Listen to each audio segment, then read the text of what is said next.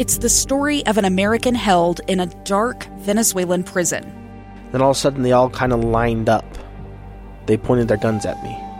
And this is the point where I thought, I'm going to die today. I'm Becky Bruce.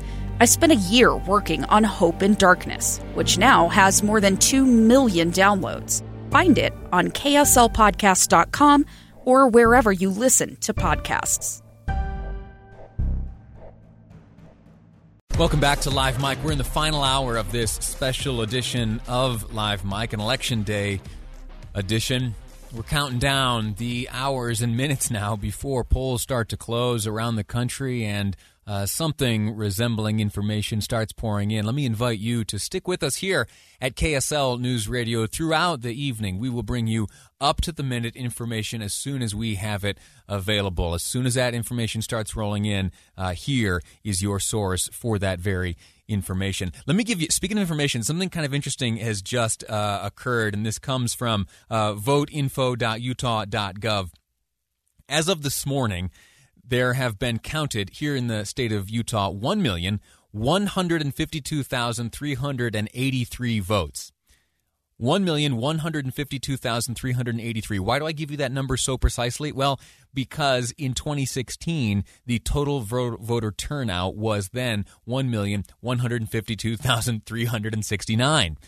So we have officially surpassed the 2016 turnout number by 14 more ballots counted. And there's a lot of day left, a lot of ballots yet to count. We have turned out this year in great numbers, setting records all around.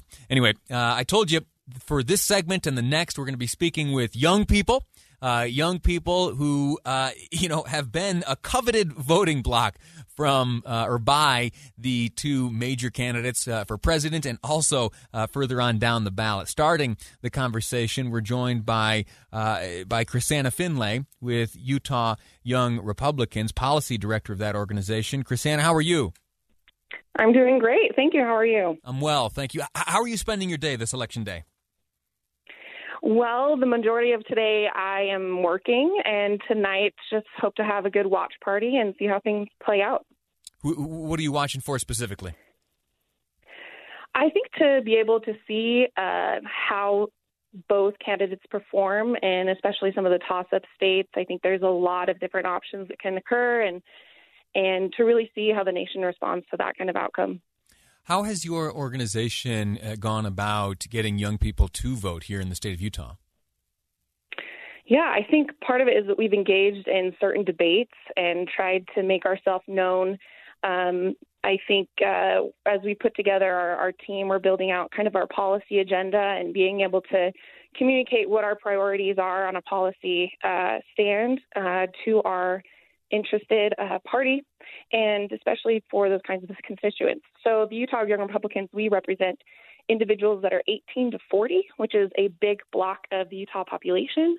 And so, we just want to make sure that we accurately represent kind of their desires and priorities um, in the state. Traditional Republican values, uh, conservative values, uh, you know, I, I won't, won't, say that they are in flux or that they are changing, but there is certainly a different attitude held by uh, young conservatives and young Republicans today. There are social issues that uh, young Republicans are much more lax on. How do you how do you have conversations like that, uh, and how do you appeal uh, to to younger voters when looking to draw them into, say, the Republican Party or at least conservative ways of thinking? That's a great question. Um, I think one, it's really to listen to what people's desires and what their hearts are telling them and, and what they really care about. I think it's also important to know that the next generation of Republicans were extremely collaborative, and we want to hear everybody's voice in order to make the best decision possible and to really be able to make um, to hear kind of what strategies can be made and be able to solve solutions in a unique way. If there are issue voters, if there are young Republicans who are turning out to vote due to a, a specific issue, w- what would that issue be? Oh, that's a really great question.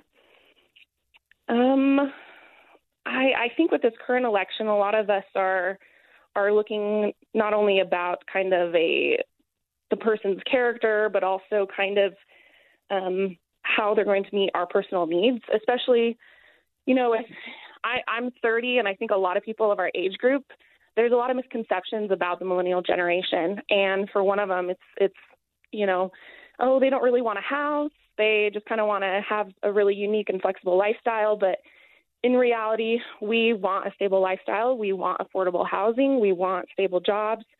We want a good wage. Um, and we want kind of our conservative values of, of family and fiscal responsibility to kind of carry forth in, in the laws and regulations for our state and of the nation.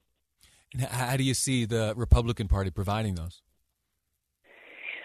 Uh, I feel like the Republican Party uh, needs to be rebranded. I think it's really important for them to kind of ask the questions of if if they're looking ahead, if it's uh, if they think that it's really time to be able to pass the baton to a new generation of leadership, and really ask themselves where they want to go with the party. Uh, I think a lot of because we live in a very emotional and reactive and chaotic world, I think a lot of our current leadership is kind of responding in that type of reactive way instead of trying to look toward the future and to see how they can kind of pass on that leadership uh, to to the next generation of conservative voices.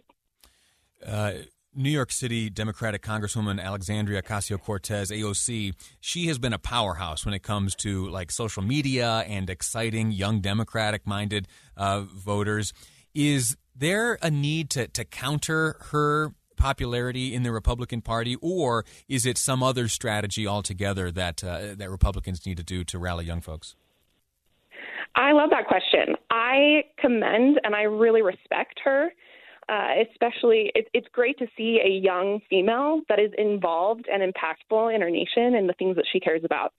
So I, I personally think that it's important to collaborate with someone like that to be able to see where we can kind of align our efforts.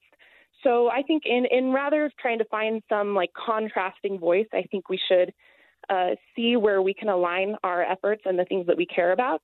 And if anything, we should we should be able to provide additional conservative leaders of her kind of age group to be able to stand for conservative policies and conservative values um, while also trying to work with the other side. Fascinating. Uh, anyone in Utah you see, uh, any Republican in Utah you see maybe filling that role or being of a mind to uh, to I don't, I don't know if collaborate is the right word, but somehow uh, you know interact with AOC in a way that uh, that excites young Republicans? Well, I think there's a, a few individuals that I know that that want to run for office or who have. Uh, I I want to run for office in the future. I also have. Uh, I'm aware of a old friend, uh, Candice Pierucci who Sure. currently uh, holds a representation uh, in her in her personal area, and so I think I think that there are female voices and, and leadership that is emerging, and I would just encourage as many uh, women of of the millennial age group to really push forward and to kind of boldly step into that type of political role and to kind of just go for it. Outstanding. Uh, I ha- we have about uh, 30 seconds left. Let's say that there are some uh, young people listening right now who have, up until this moment, uh, not yet engaged this prog- prog- process. Uh, they may not have yet registered. Uh, wh- what's your plea to them? There's time left I on the clock. just yes, I would just um, know that there are avenues in which you can make change.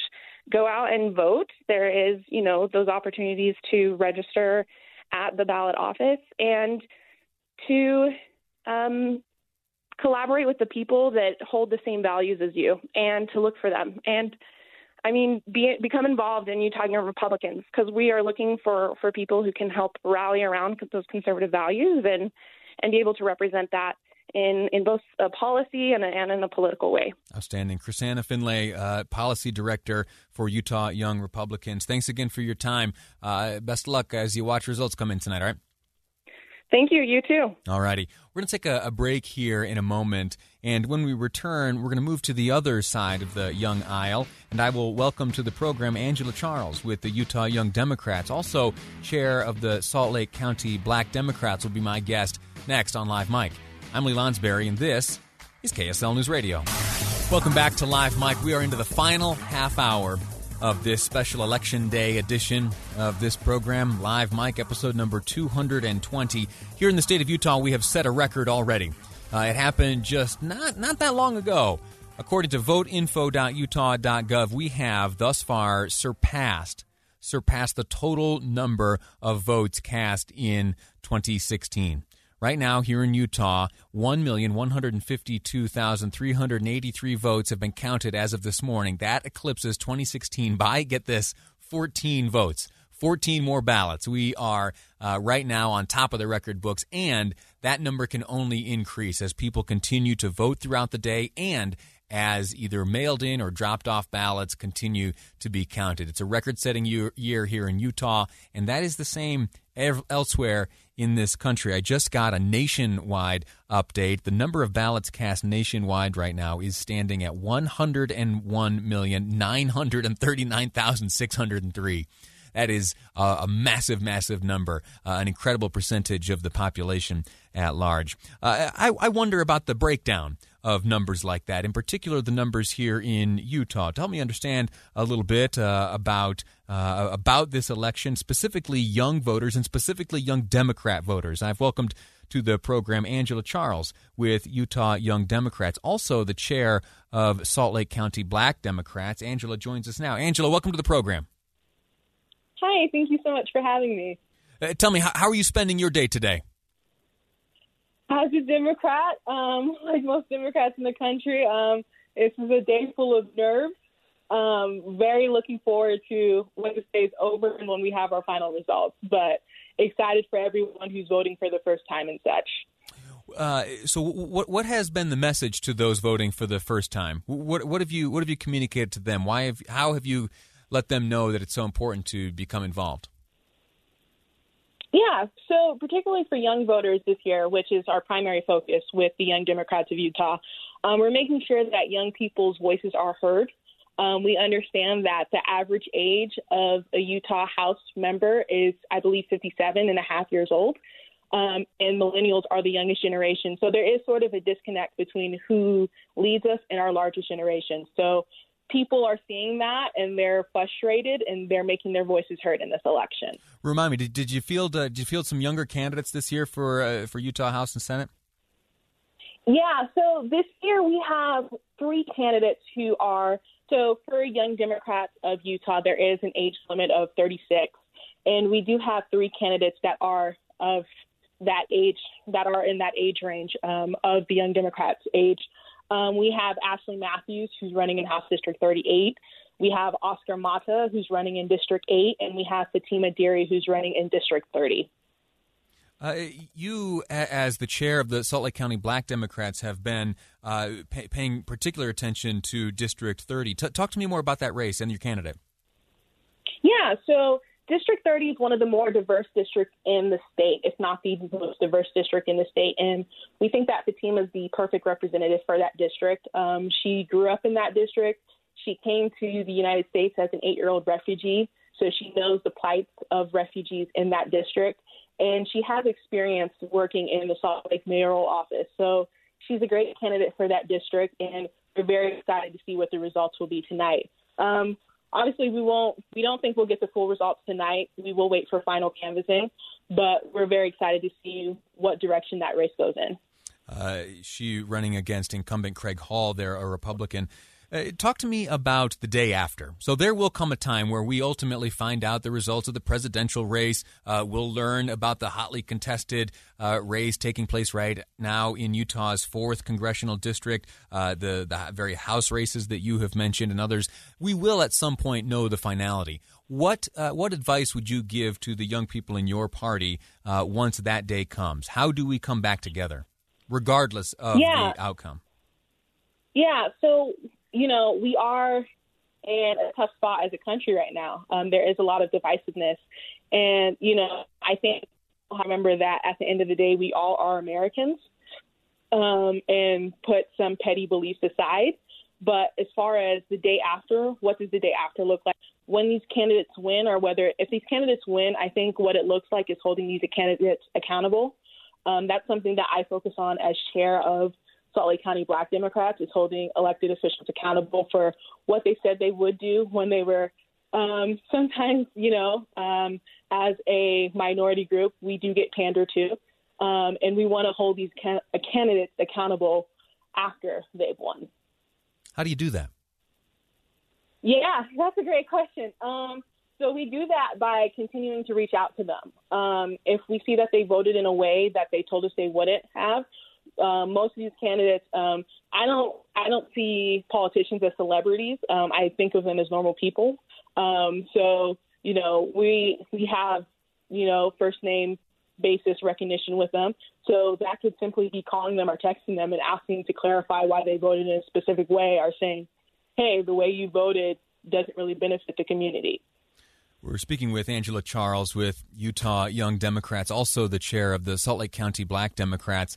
Uh, if you look around town right now, you'll see that businesses like Harmon's, uh, some of the establishments at the City Creek Center and elsewhere are putting plywood, ply, plywood up on the windows for fear of what may come tonight. Uh, you can't help but deny the reality that many of the individuals uh, that have taken to the streets and have shattered a few windows here and there are young people what do you say to to anyone, regardless of political party, who tonight is looking for an opportunity to go out and cause some trouble? What do you say to them? I say just think about what you're doing and what it represents and reflects. Um, rioting isn't a common thing, but when it does happen, it is amplified. Um, and typically, it's amplified by people who feel like their voices aren't being heard. So I would tell those people just, you know, when we when we host events, um, we recently had an event at Washington Square Park, and we had fears that there would be a riot at event. And I remember telling, getting on the mic being like, "Hey, this event is run by minorities. If you guys do anything, this is going to reflect upon us. So please don't do anything harsh."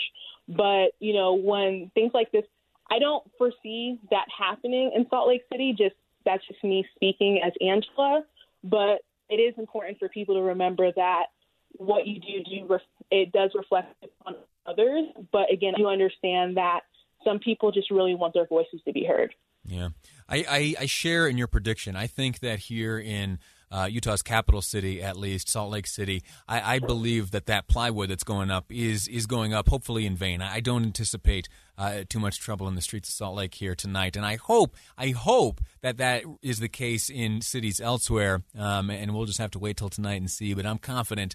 Uh, in the, the young people and the old whoever whoever uh, might be of the mind to go take to the streets, I think will be uh, a peaceful evening. Uh, did, did I miss anything? W- what are you particularly going to be paying attention to tonight? So, as I am going to be paying, I mean, I think this is like I'm a political nerd, so this is kind of like my Super Bowl or NBA Finals. Uh, my NFL team is horrible, so we never make the Super Bowl. So I'll say this is my NBA Finals moment. Um, but I'm definitely looking forward to the results. I'm originally from South Florida, so I'm looking forward to the Florida this is the only time people talk about South Florida is during election season. So yeah. I'm looking forward to that, and I'm looking forward to these to these three house races uh, to see what these young people can pull off tonight. Outstanding. Uh, all right, Angela Charles, thank you so much for your time with the Utah Young Democrats, also chair of Salt Lake County Black Democrats. Angela Charles, my guest. Thanks again. Thank you. Bye bye. All righty. Uh, we're going to take a final break in today's Election Day episode of Live Mic. When we return, I want to respond to a few texts that came in yesterday. I put out a plea. I said, hey, listen, I need some help. Producer Amy and I are looking to get the program ready for Election Day. If you have any questions, anything you'd like covered, uh, send in some notes. Well, I can't tell you how many questions I got about the Electoral College. What is it? How does it work? What will be its role in the election of the president? I'll explain it all next on Live Mic. I'm Lee Lonsberry, and this is KSL News Radio. It's the story of an American held in a dark Venezuelan prison. Then all of a sudden, they all kind of lined up. They pointed their guns at me. And this is the point where I thought, I'm going to die today. I'm Becky Bruce.